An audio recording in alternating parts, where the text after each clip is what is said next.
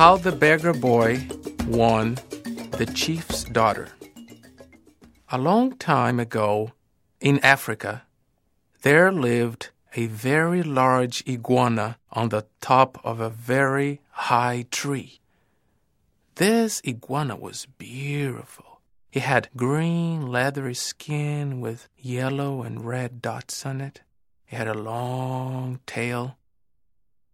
Not far away from this tree was the kraal of the chief of the country round about.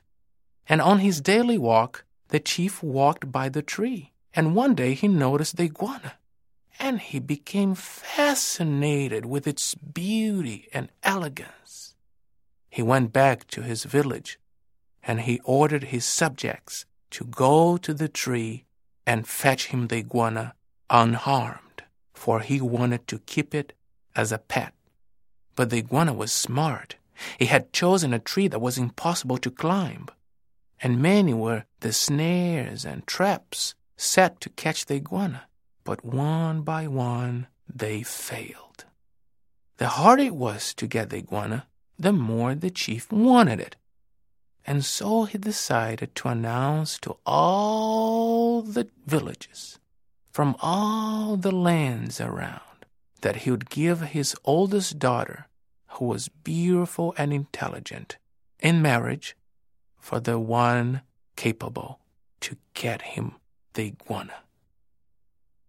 Many were the warriors and intelligent men that came, for his daughter was beautiful and intelligent.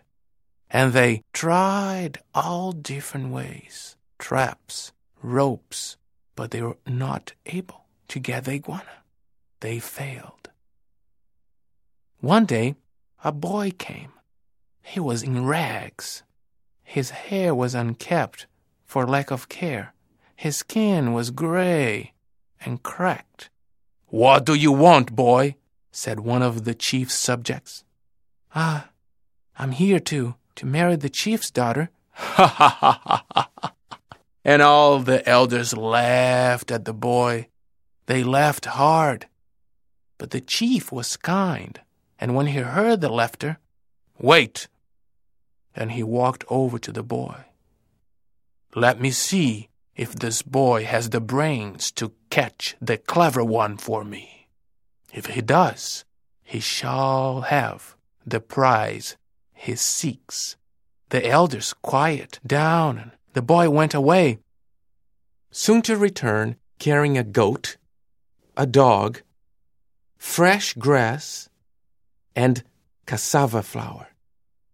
Then the boy set off towards the tree, and when he got there, he tied the goat to one side of the tree, the dog to the other side.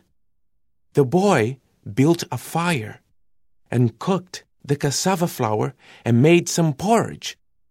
Then he placed the porridge in front of the goat and the grass in front of the dog. The iguana was way up on the top of the tree, observing the whole situation. the dog wouldn't eat the fresh grass, nor the goat the porridge. So the boy started losing his patience, and he grabbed the grass and started shoveling the grass into the dog's mouth. And then he would grab the porridge and shovel it into the goat's mouth, but they all spat everything out and moved away from the food. And the iguana was watching it even closer and growing impatient. For she thought that boy was a fool. And the boy kept on trying, but it wouldn't work. The dog wouldn't eat the grass, nor the goat would eat the porridge. And so the iguana had to say something. Hey, you fool! Don't you see you're feeding them the wrong food? And the boy smiled and kept on doing his way. And the iguana said, You fool! You're doing it wrong. The porridge belongs to the dog, and the grass belongs to the goat. Well, said the boy, if you're so smart and you know everything, why don't you come down and teach me how? Because I'm confused. And so the iguana, proud of herself, climbed down the tree, took the grass from the dog, and placed it in front of the goat. And when the iguana was about to get the porridge, from the goat and placed in front of the dog, the boy sneaked from behind the iguana and with a sack and ropes had it thrusted up like a chicken. Ha! Gotcha! And he triumphantly walked back to the chief's village and presented the iguana right there in front of the chief and his elders. And that is how, my friends, the beggar boy got to marry the chief's daughter.